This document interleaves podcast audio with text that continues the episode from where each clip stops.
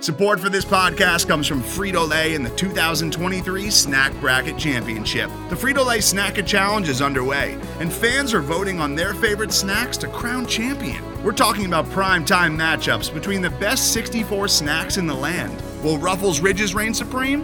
Can Doritos defend their dynasty? Or will Smartfood use their smarts for a surprise upset? Only you can decide. Get in on all the action for a chance to win up to $1,000 or a year's worth of snacks. Let your snacks be heard. Just go to Frito-LaySnackIt.SBNation.com to vote and enter for a chance to win. No purchase necessary. Sweepstakes ends April 3rd, 2023. Void where prohibited. Year's worth of snacks awarded in the form of 52 coupons, each good for one bag of chips. See official rules at Frito-LaySnackIt.SBNation.com.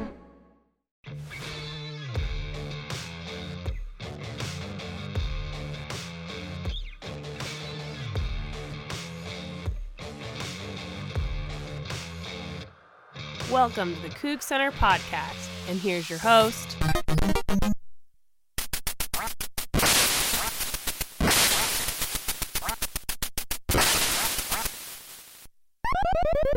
Michael Preston.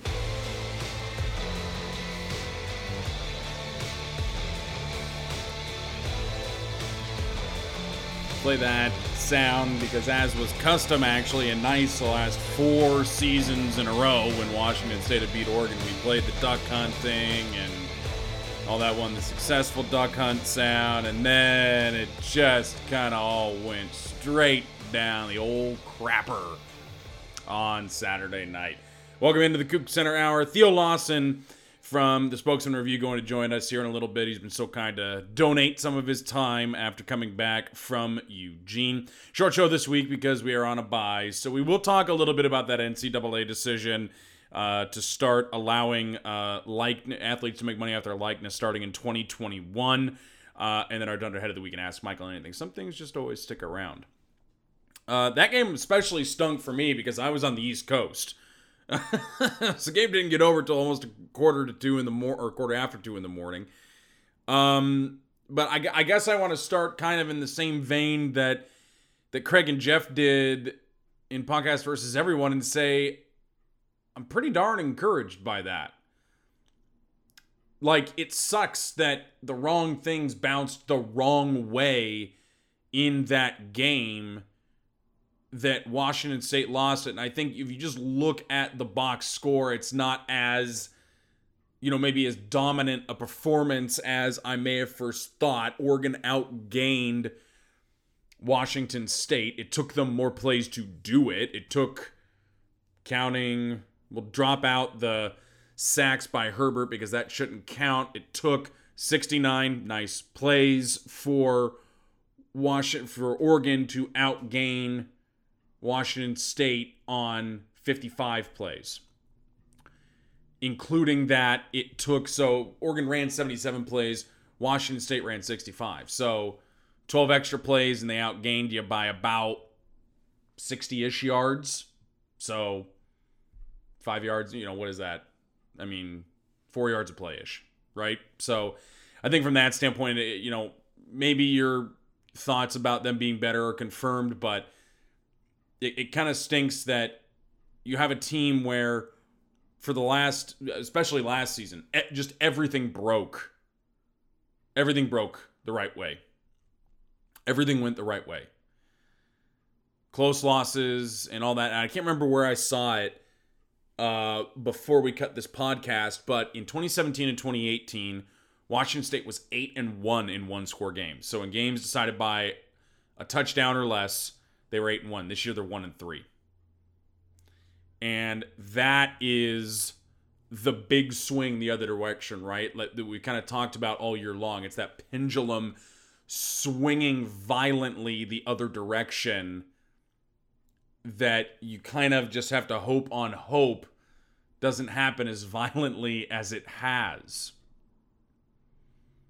But this is the situation Washington State's in now. This offense, again, as elite as any Mike Leach has had at Washington State.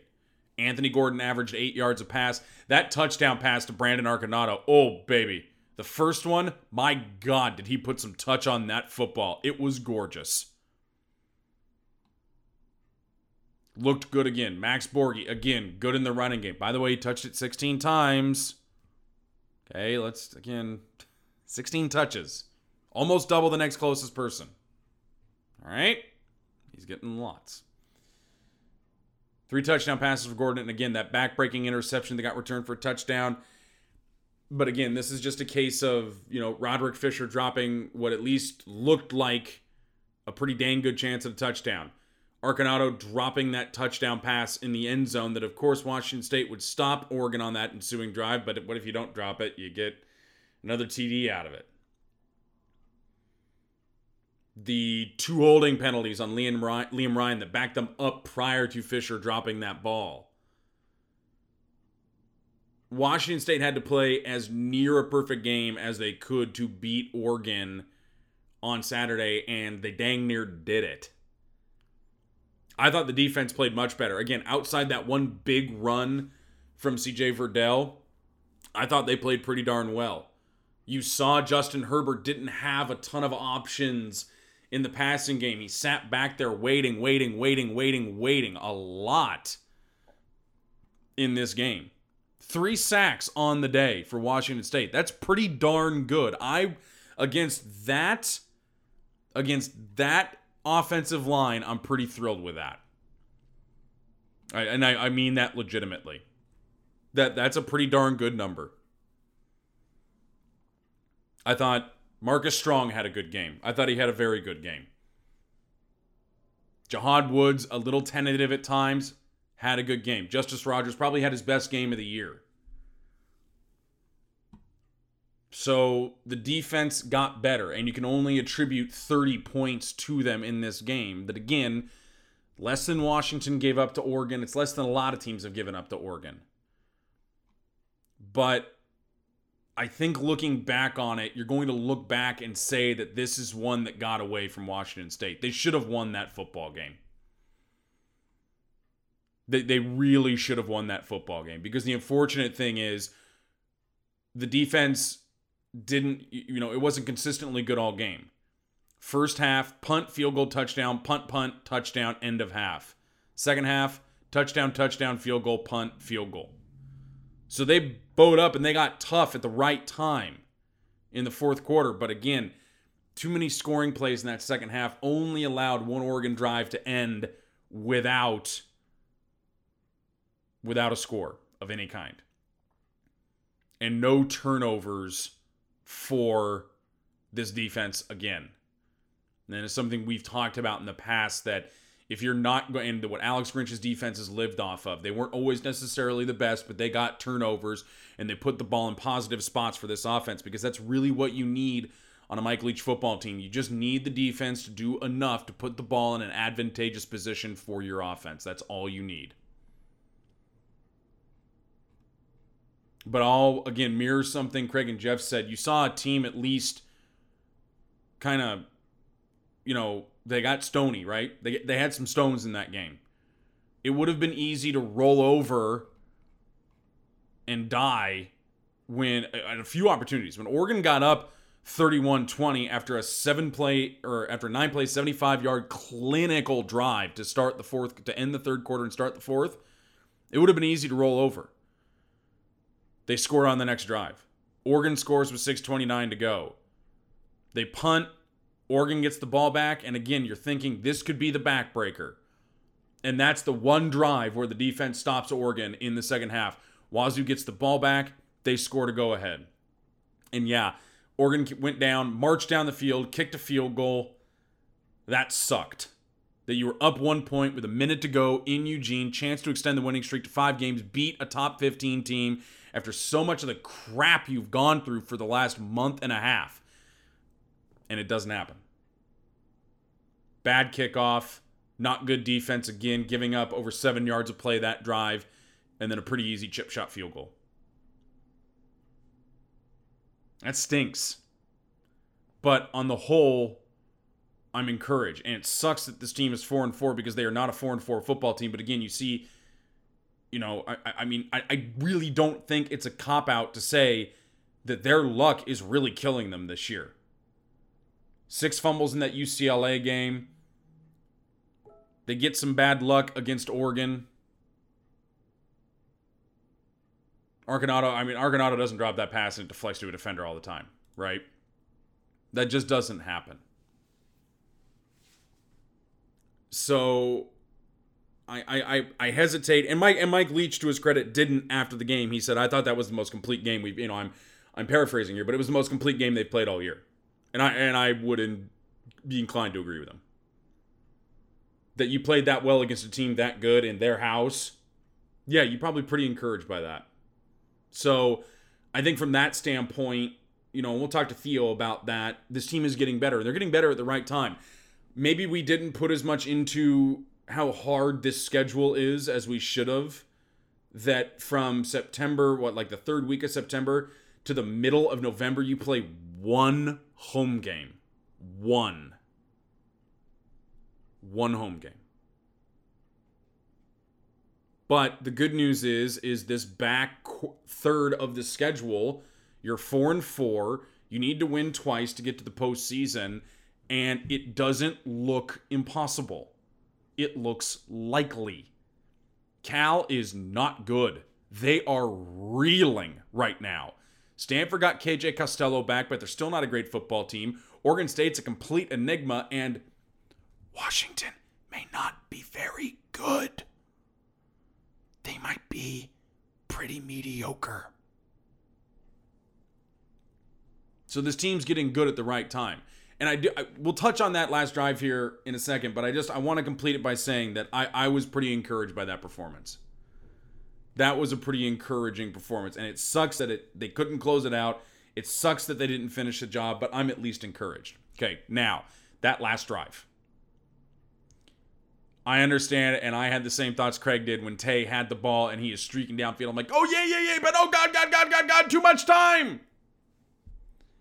And in hindsight, looking at it, score when you can. Put the ball in the end zone against the top 15 team in their house and do it when you can do it. Don't just fall down because you think there's too much time left. Travell Harris is working on instinct when he catches that ball to go out of bounds and stop the clock. Anthony Gordon, again, with that little time on the clock, I understand the compunction, and I know Mike Leach's game management is not excellent. For Christ's sake, he had to take a timeout to put in get the 2-point team out to try a 2-point conversion at a time when you were down 5. His game management is not excellent. No coaches is, but it seems like his decisions have been exacerbated this year, like in terms of their badness. But I don't think you operate in a different way there.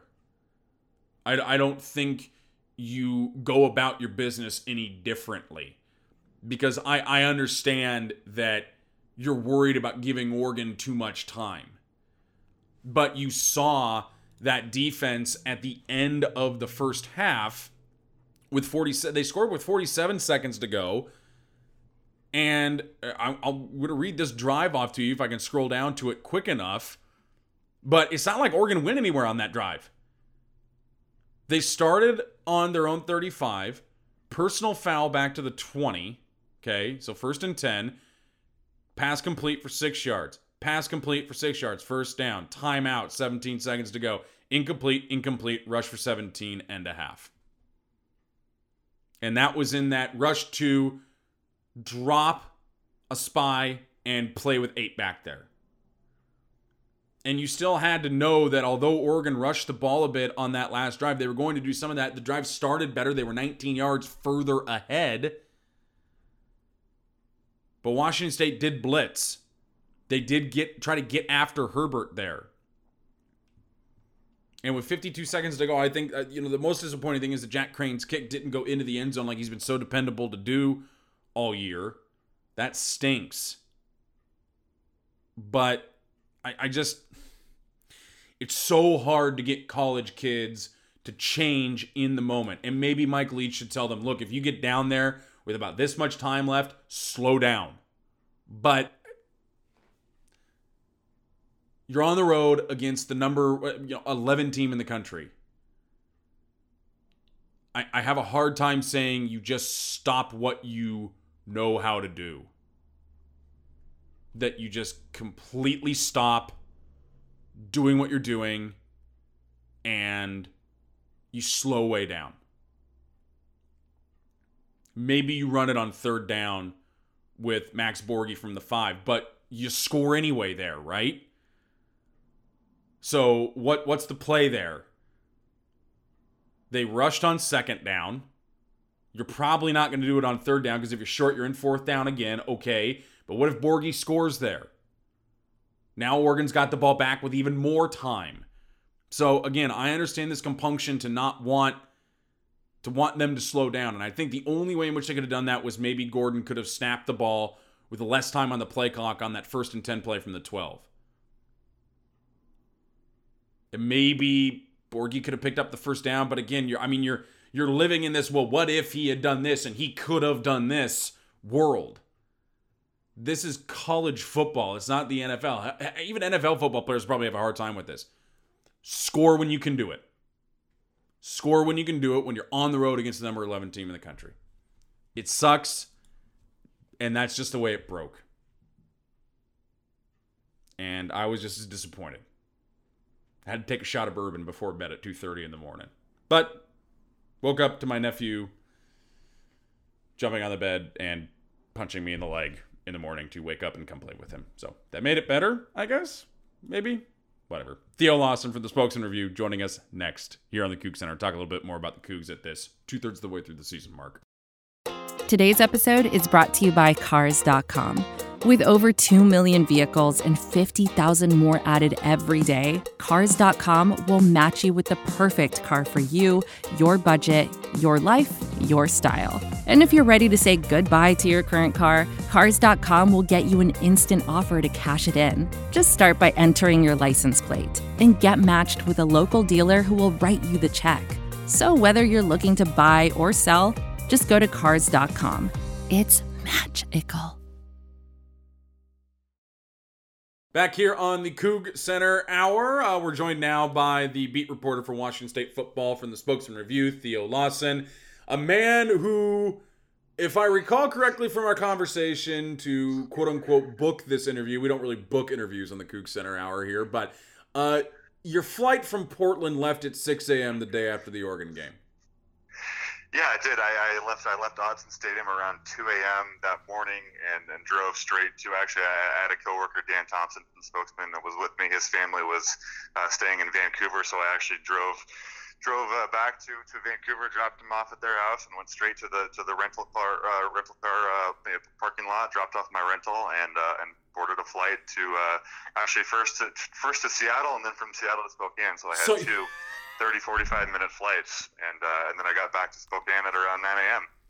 Theo, did you book that yourself? I gotta ask that before we get there. We gotta go because that is egregious, my friend. I did book that one myself. I think there was a reason for it, though I can't remember what the reason was now. I think it either had to do with pricing or scheduling as far as getting me back early enough, and I like to get back early so I can sleep and have the whole day here in Spokane. So I'm not exactly sure. Sometimes our HR rep books those flights, and sometimes we get some pretty interesting ones. So doing it that way, but I think I'll take the fall there. Okay, yeah, I'll tell you what. From now on, you email me first, and I will do it for you for free, and you we will take my travel rep. Yeah, we there will take care of that for you. 4-4 to this point, Theo. I think probably a little below expectations for this team this season, but it seemed to me, and I think a lot of folks, that they had quite a bit more fight in them in that game down in Eugene, and it was a closer game than I was expecting, and a few back-breaking mistakes really kind of tilted that game in Oregon's favor. Was that about how you saw it? Yeah, I really think if you look at the last three losses, I believe it. I guess with the exception of the Utah game, the Cougars probably are one or two mistakes away from being 7-1, and 4-4 and 7-1 are such different scenarios. And obviously, 7-1, you're still contending in the Pac-12 North, and still really have all your goals in front of you. But now at 4-4, you're really just scratching to get to a bowl game at this point. And if you can't get to 6 wins, then maybe pick up another win or two to get to a better bowl game. So that that's really what the Cougars are looking at right now. But yeah, you know, I just kind of looked at the first half of that game, and, you know, Anthony Gordon throws a pick six. And, you know, Brandon Arconado drops the ball in the end, and that lands in an Oregon player's hands. And the 89-yard run from C.J. Verdell, I think you can look at, you know, probably four or five plays that if that one play doesn't happen, the Cougars walk away with an upset of the 11th ranked team in the country, and talking about five straight wins over Oregon, and everyone's fat and happy, as Mike Leach might say.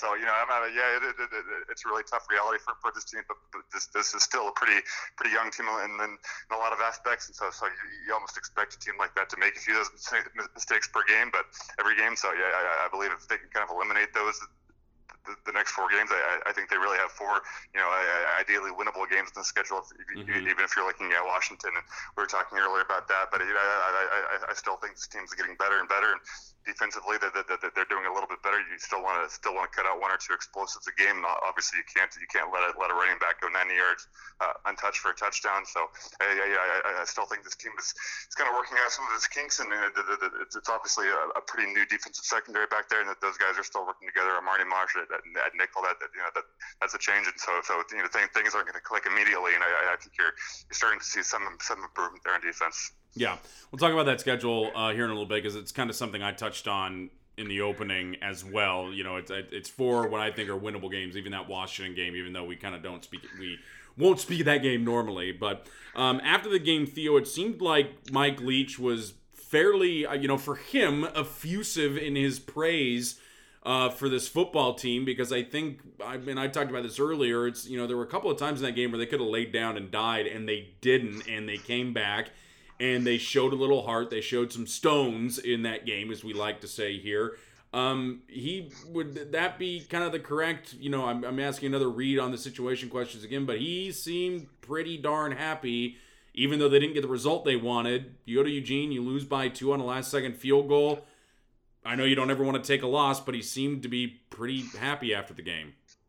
Yeah, you know, I go back to the Utah game and his mood after that game, and really kind of calling out the whole team for being, you know, fat, dumb, and happy, and not working hard, not having energy, kind of laying down and not really playing as a team. Everyone's kind of doing their own thing and kind of freelancing, and I think he called it street ball at some point. I'm not sure if that was after that game or during the presser the next week, but if you compare his mood from after that Utah game where they get blown up by 25 points, and yeah, Utah's a good team, but he also felt like his team didn't really put forth the effort to make that game competitive, and I believe Washington State thinks they probably can play Utah competitive because it has the past couple of years. So yeah. I mean, I compare his mood to that game from that game to the Arizona State game, where after a, kind of another gut-wrenching loss against ASU, he's actually in a pretty good mood. He says we made improvements on defense, we're playing hard, we're fighting, and that's also what I saw on Saturday after the Oregon game. So yeah, I think Mike Leach recognizes how close his team is, and close to still isn't good enough. I'm not sure anyone's going to be happy if they lose the next four games by a combined 10 points, but at the same time, I believe he is kind of seeing some progress, and he is seeing a team that's not just giving up when Anthony Gordon throws a pick six, or when Arconado's a potential touchdown turns into an interception, when Roderick Fisher drops the ball and, you know, right in front of the goal line. So I still think he's seeing progress. I believe if this team can't pick up a few more wins the next two or three games, I think his tone may change again, but he is in progress right now. He didn't say anything after the game about Travion Brown's ejection, correct? I just want to, I don't think I saw, I mean, it was 2:30 in the morning for me. I wasn't too interested in staying up much later, but he didn't say anything about Travion Brown's ejection in that game for what, you know, I realize it's the letter of the law on what he was ejected on, but we're still talking about, you know, an offensive ball carrier going down as Brown is going down to tackle him properly if he had stayed up type situation. Yeah, Mike Leach didn't talk about that. You know, I actually was unfortunate to miss the entirety of Mike Leach's post-game presser, so I had to watch it on YouTube after I was madly filing a game story and putting it up for the paper. So Mike Leach actually came out, I think within 5 to 10 minutes of the game being over, which usually isn't the case. It usually takes about 15 to 20 minutes between the locker room speech and I'm sure a few different media things in the field and whatnot, meeting people after the game. So I wasn't able to catch it and ask Leach about that. I think we're supposed to be talking to him Thursday, so maybe that's an opportunity to ask a little bit about that. But I can almost bet that he probably won't want to talk about that because he doesn't want to give over money to the conference, as he always says, and doesn't want to get a fine. But that obviously is a very tough call there because, like you mentioned, Travion Brown obviously wasn't doing anything malicious there. He's a true freshman. I'm not sure that that's the kind of player he is, and so I believe it is tough when the ball carrier does lower his head, is almost crouching and maybe falling to the ground there, and Travion Brown has to make a play and has to make the tackle, and obviously lowering your head and then making contact like that is probably the only way to bring the ball carrier down in that scenario. So I believe if you really like the targeting rule, that there probably are a few things that they can look at. I think it is case by case, but I think it is pretty obvious when something is malicious, and that head certainly didn't seem to be. So it is a really tough break for Travion Brown there, and maybe they could have used him in the second half. But at the very least, it did happen in the first half, so they do get him back for the Cal game. And yeah, that's really crucial with the lack of linebacker depth without Dylan Sherman, Dom Silvels, and Jahad Woods. Every other game seems like he's coming off the field for player two. So I believe he's been nicked up for quite a while now. So I kind of need all the bodies you can at that spot.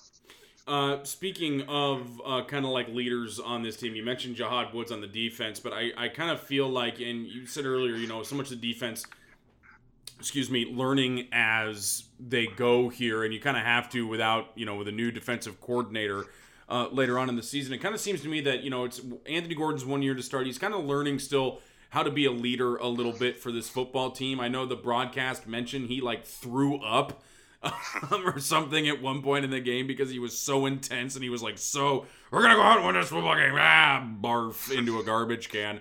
Does it seem to you too that he's still kind of, I know he's confident in interviews and he seems cocky and confident and sure of himself, which is good. You want that in an air raid quarterback, but it seems like he's still kind of learning how to do this, right? And I know he's Richard Sr., but he's got 4 more games to learn it, but he's kind of had to learn as he goes here.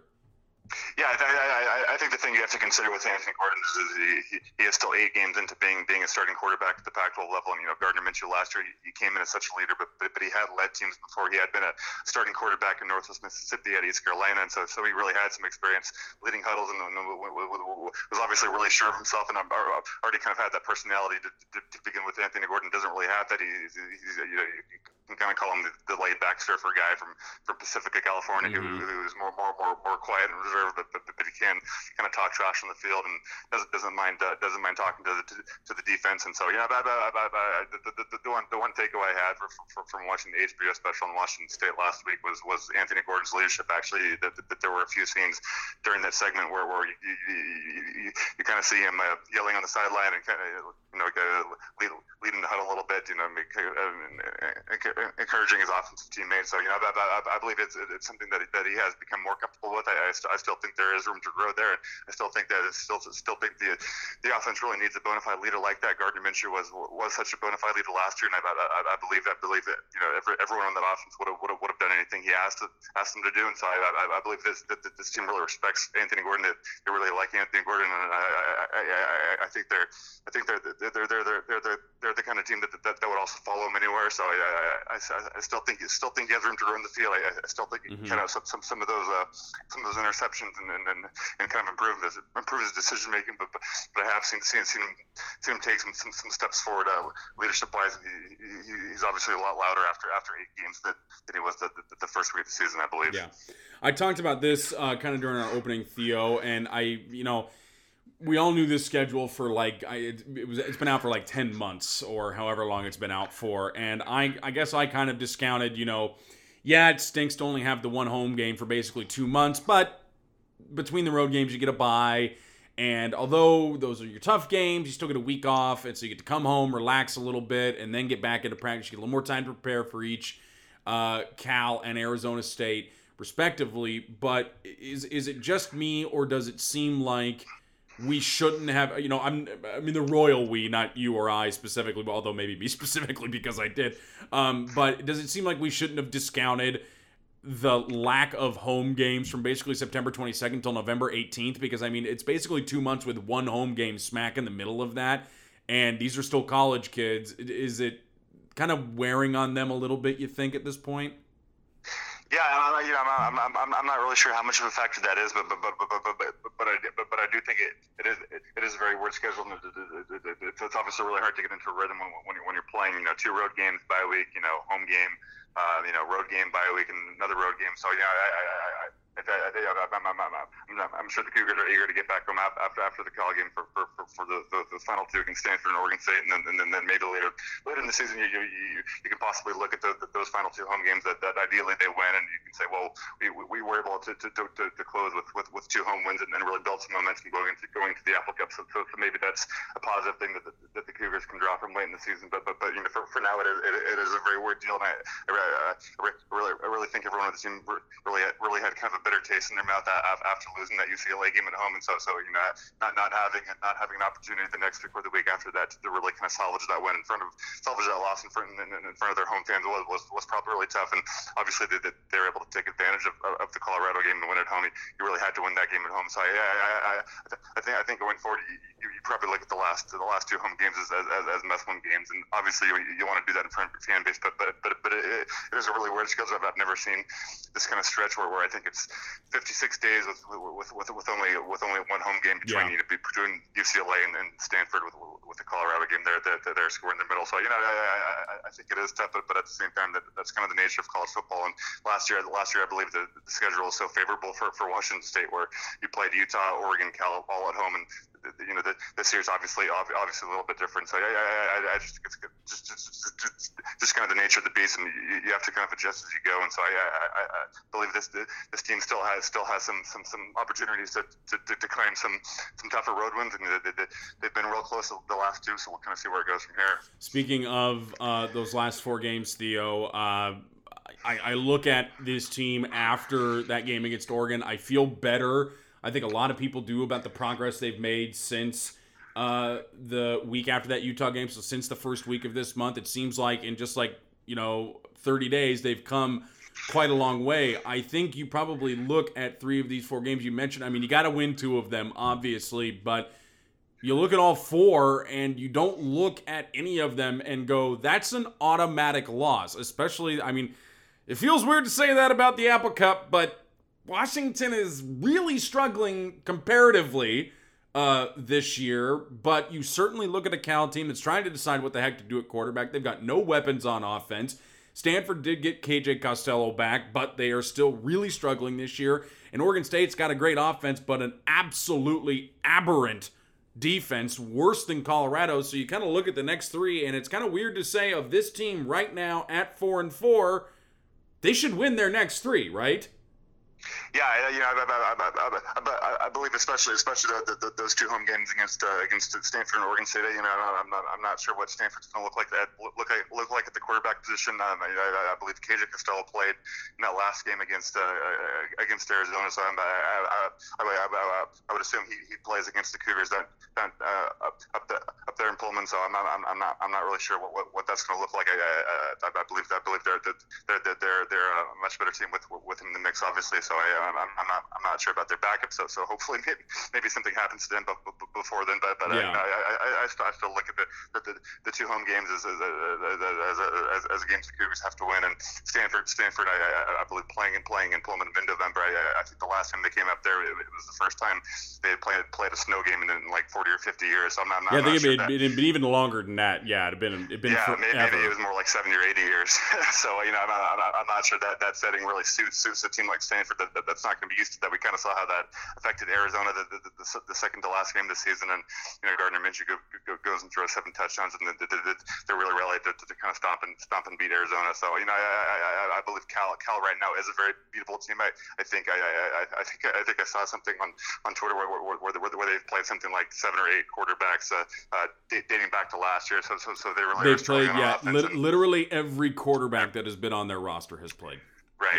And I'm sure the best one is Chase Garbers, but behind Chase Garbers, there really is quite a drop off between him and second quarterback, third quarterback on the list. And Chase Garbers, it looks like, probably will be out for quite some time. So you don't really have a lot of confidence that Cal's offense is going to come out and score 30 to 40 points on the Cougars, as bad as the Cougars have been on defense. I'm not sure Cal's really a team you have to worry about scoring a lot of points in that game. And I believe Washington State, despite how good Cal's defense is, they're going to have to worry about Evan Weaver and some of those really good Cal DBs, but I believe Washington State probably still can score 20 to 30 points if they play the guards the right way and kind of avoid turnover. So I do feel pretty good about their chances of getting a win next week in Berkeley, and Stanford and Oregon State are obviously winnable games. The Cougars always seem to score about 50 to 60 points against Oregon State, and I think that's a game that Anthony Gordon probably throws 5 to 6 touchdowns, because that's just how things have gone against Oregon State. That they've never really shown an answer to for the air raid offense, and Oregon State is pretty good offense for themselves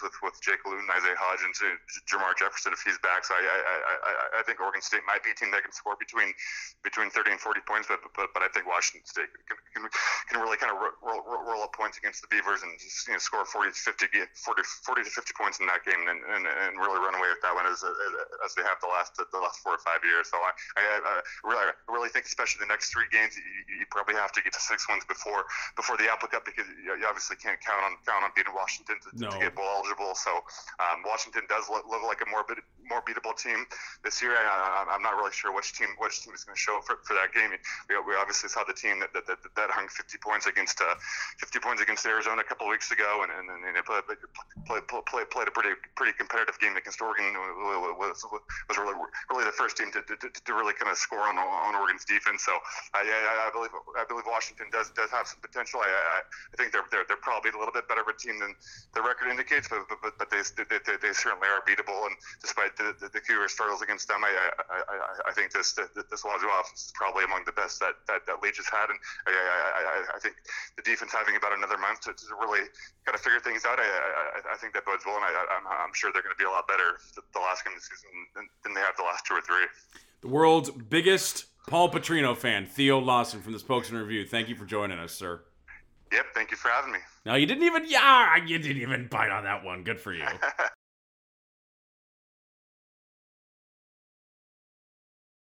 Well, thanks again to Theo Lawson for taking some time out of his relaxing week. I hope it's a relaxing week for him. He gets a bye too.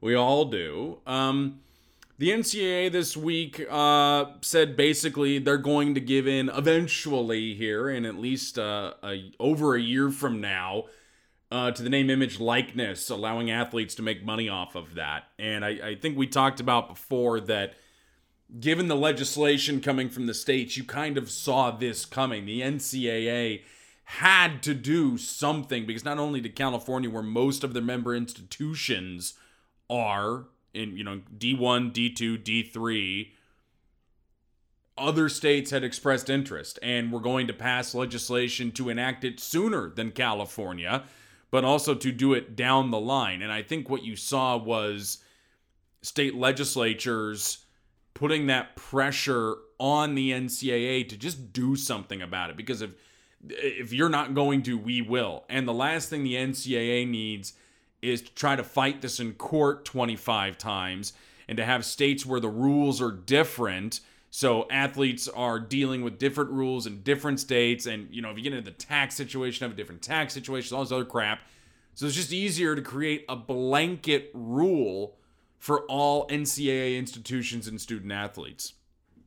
And I think we all know what my feelings are on this, and that student athletes need to be able to make money off their name, image, and likeness, because at a bare minimum, someone is using your identity to make money and not compensating you fairly for that. And again, look, I get the argument of they get a scholarship, they are being compensated. But as we've talked about before, what is the fair value of a scholarship? Because the school says it's worth this much, but is it really worth that much? And is it, kids are steered into majors that are easy so they can focus on their athletics more. And student athletes aren't treated the same way in terms of transfers and their scholarships and everything else that other students are treated at universities. And I think the biggest trouble I had with it is, again, as we've said before, you look at basically a cabal that is making millions and millions and millions of dollars. The NCAA makes hundreds of millions of dollars each and every year off of March Madness.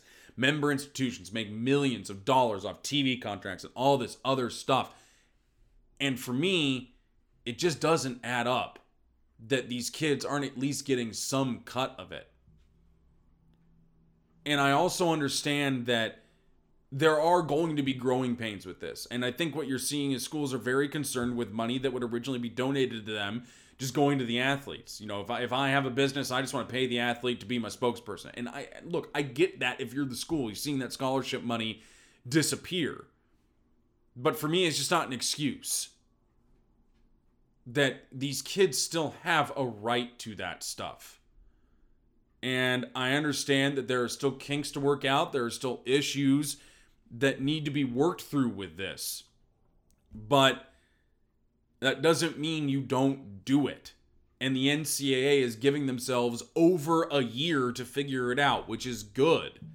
You don't want to try to figure this out quick, right? But I think the thing that concerns me more is that they had 5 years from the end of the Ed O'Bannon case to know that this train is coming down the tracks. You're not going to avoid this for forever. It's going to happen eventually, and they didn't do anything about it.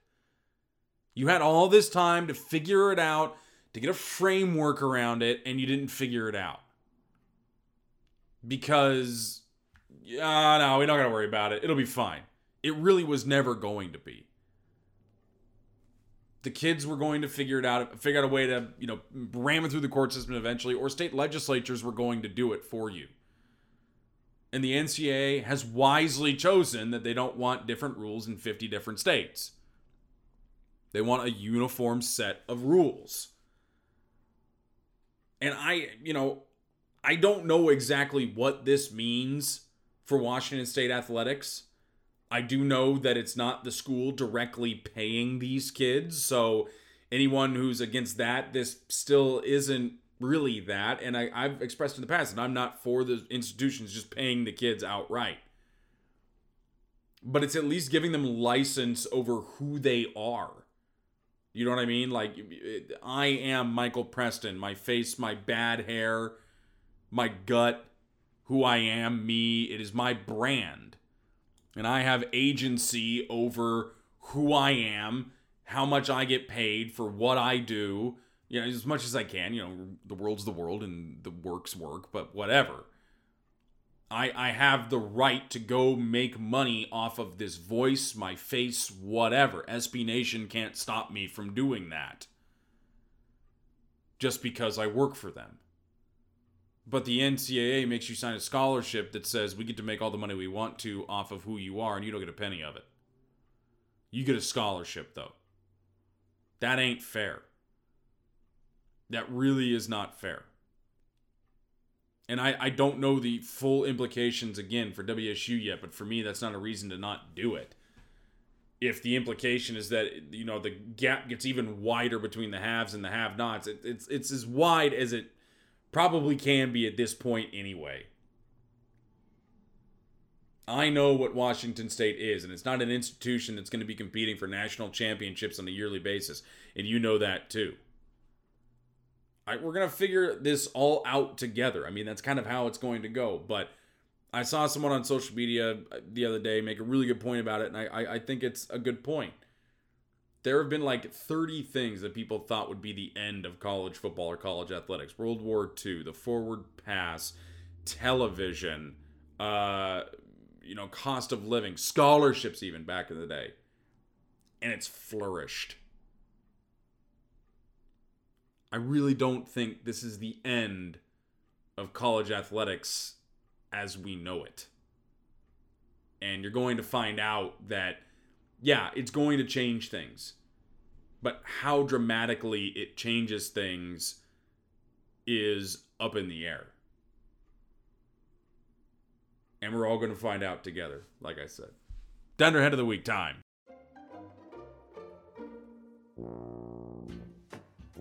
A very melancholy Dunderhead this week to Ron Fairley, who passed away on Wednesday. I believe he was 81 years old, the former Mariners color announcer for so many years and so much a part of my childhood and so many good memories of Mariners baseball. I know his analysis was very homey and country in a way, and he said the obvious things and all that good jazz, but he was just a guy who had such enthusiasm and love for the game, and you could it came through when he talked that he just loved baseball so incredibly much, and the enthusiasm was infectious. And you know, I love the I do have a Ron Fairley impression of that. Let's go play by the shortstop. Why? Because he got the out. Like, I know, it's obvious, but it was infectious to me. And he and Dave Niehaus worked so well together and made such a pair for so many years on the radio, and it was so enjoyable to listen to them when I was younger on the way home, because I couldn't stay the whole game. I was very little, and my dad was not interested in hauling a very tired 7-year-old home at 9:30 at night.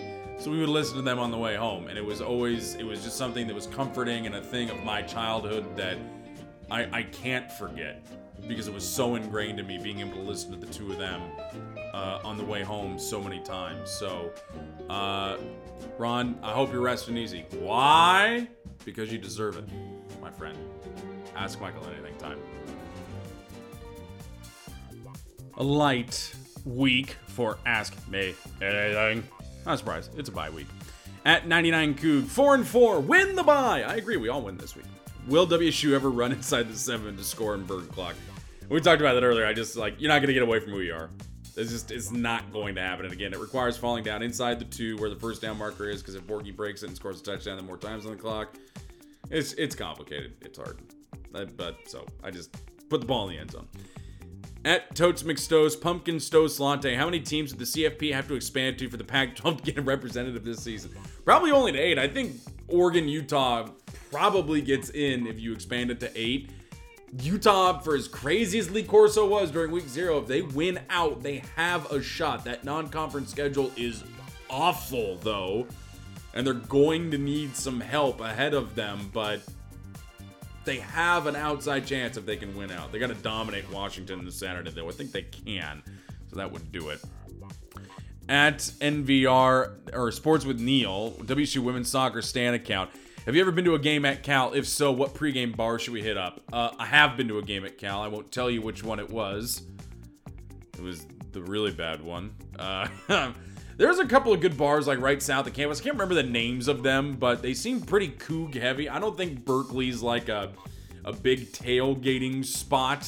That fan base doesn't strike me as the type that tailgates in lawns or at bars. It strikes me as the kind that does it at vineyards or at home with hummus platters and cheese plates. Oh, there's nothing wrong with hummus platters and cheese plates. I do love both of those things. And as I usually do, I'm kind of stalling to get their Pappy Sports Grill and Sports Bars where we went. They were pretty good. I liked them. Relatively cheap drinks, especially for the San Francisco area. That worked out rather nicely as well. So I would probably go there, stick with there as well.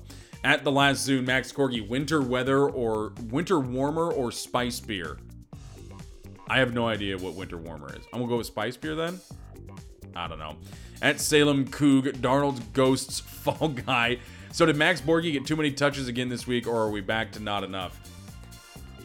And that's a good question. We tease because everybody seems to want to give him touches all the time. He got 16. That's probably plenty. More, I don't know. I just, whatever. So over at this point with people talking about that, it gets to be too much. And if you can touch the ball more, great. If not, whatever. We got some really talented receivers. At WSU Brady 27, Vegas Bowl bound. How much booze do you think a casino in Vegas has? And would it be possible for WSU to pick one and drink it dry? You're going to have to go with one of the smaller ones, right? Probably one of the ones downtown, or Casino Royale on the Strip. That's the only one on the Strip I can think of. Slots of Fun, maybe. That pile of dirt. Yeah. And then I don't think so. I love our fan base so very much, but they got to have a lot of booze on hand at those casinos. The amount they're giving out for free still, yeah, I would say probably not. But how much booze specifically? I mean, God, you got to think the equivalent of at least like 1,000 fifths of liquor and dozens upon dozens of kegs of beer, right? That you have to have on hand. Same like goes for wine. I don't know where you store it all, or maybe you get daily deliveries if you're small. I don't know. I don't know the logistics of booze in a Vegas casino. Something I'd like to know. Something they'd probably like us not to know, though. Enjoy the bye weekend. Talk to your family. I'm going to Reno to watch a football game and gamble, so I'm going to have a good time. I can investigate Reno casinos. I'll ask when I'm down there drunk at 1 in the morning playing craps. See you next week on the CougCenter Hour.